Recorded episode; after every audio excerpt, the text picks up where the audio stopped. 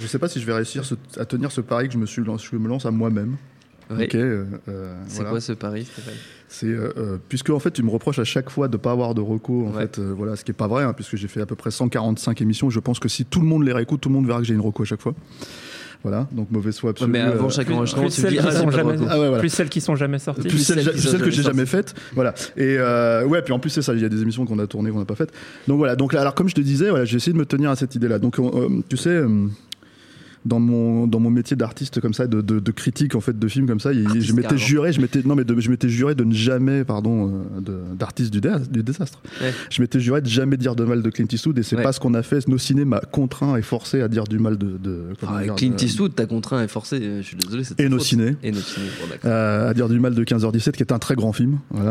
en, en, en vérité. Voilà. Donc, finalement. Euh, voilà. Et comme, et, comme et, et je me fouette devant l'hôtel de, de Clint Eastwood tous les jours depuis quoi. Donc je je veux l'hôtel impérativement. Ouais. Euh, ouais, exactement. La, la, l'affiche de l'épreuve de force.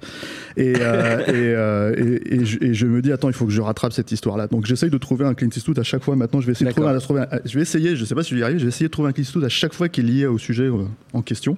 Ok. Et donc Clint Eastwood a fait un biopic euh, sur euh, un réalisateur aussi, ouais. euh, bah, qui pour lui n'était pas trop un mauvais réalisateur. Ça va, c'était pas Tommy Wiseau.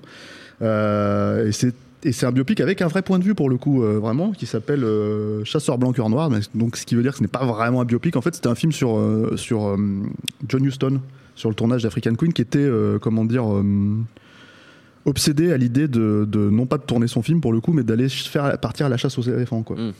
Euh, et, euh, et c'est Eastwood qui joue le rôle de, de Huston. Ils ont changé le nom euh, du euh, comment dire euh, du personnage. Oui, il s'appelle pas Huston. Non, non il s'appelle plus Huston dans le film. J'ai, j'ai, j'ai oublié. Euh, le, pardonne-moi, Clint.